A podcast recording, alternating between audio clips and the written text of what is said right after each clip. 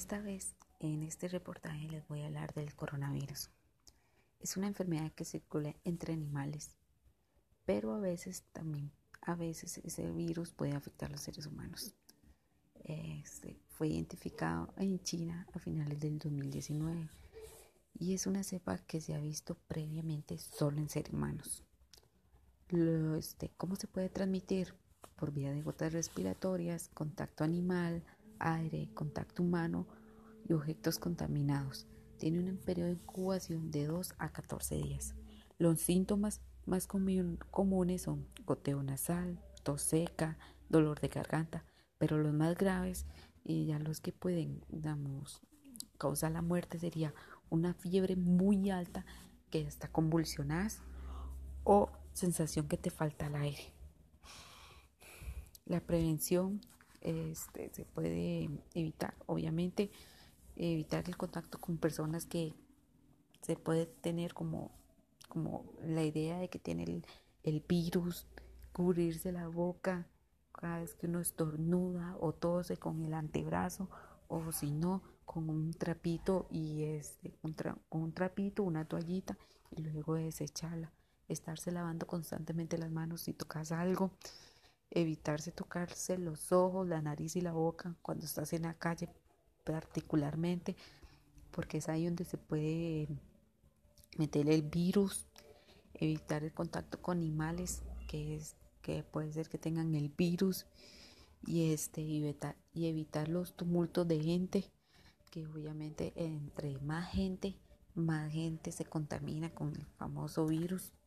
Estarse informado tener precaución de todo esto, de estarse eh, estar prevenido. Este, vea que ya, ya de China y del continente asiático pasó al continente europeo, donde hay muchos infectados y ya han habido muertes también.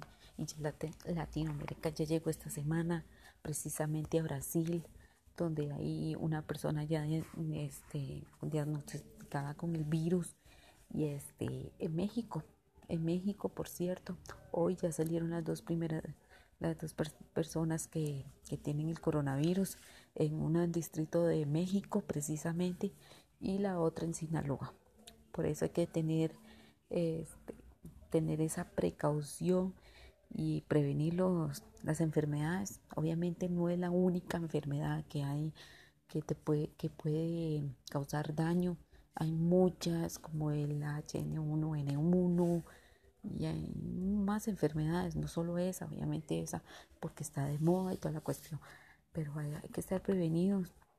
Y ya en, ya en Costa Rica lo, ya está el protocolo de, de qué hacer cuando una persona ya está infectada, está el aeropuerto con ya protocolos más restringidos, porque me di cuenta en las noticias que hay unos, unas personas que vienen de Corea del Sur que las tienen aisladas porque como vienen de allá y tienen síntomas del virus, entonces las tienen este, aisladas para hacer estudios y descartar o, dar positivo en la enfermedad.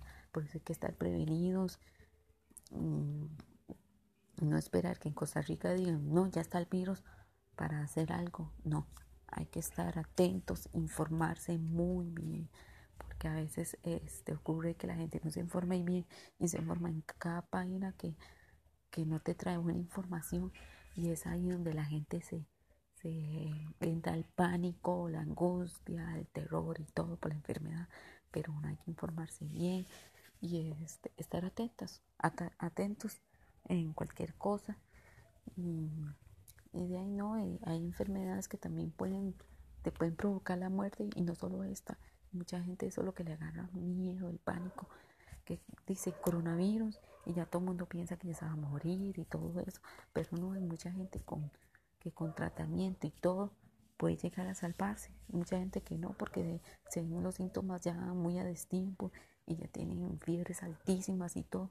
Por eso hay que informarse. Una persona informada hace mucho, hace mucho por este país. Por eso hay que estar informados y no entrar en pánico. Hay que estar atentos con todo. Bueno, este fue mi reportaje del coronavirus y decirles que de, ante todo este, la prevención, lavarse las manos constantemente, protocolos de estornudo y de, y, este, de toser con el antebrazo, sino con, con, con toallitas y es, estornudando, tosiendo y botándolas a la basura y lavándose las manos luego. Ante todo la prevención y estarse informando en medios de comunicación oficiales y no en cualquier página. Y preferiblemente que sea el Ministerio de Salud, digamos, que es el que está más atento. Y no, a cuidarse mucho.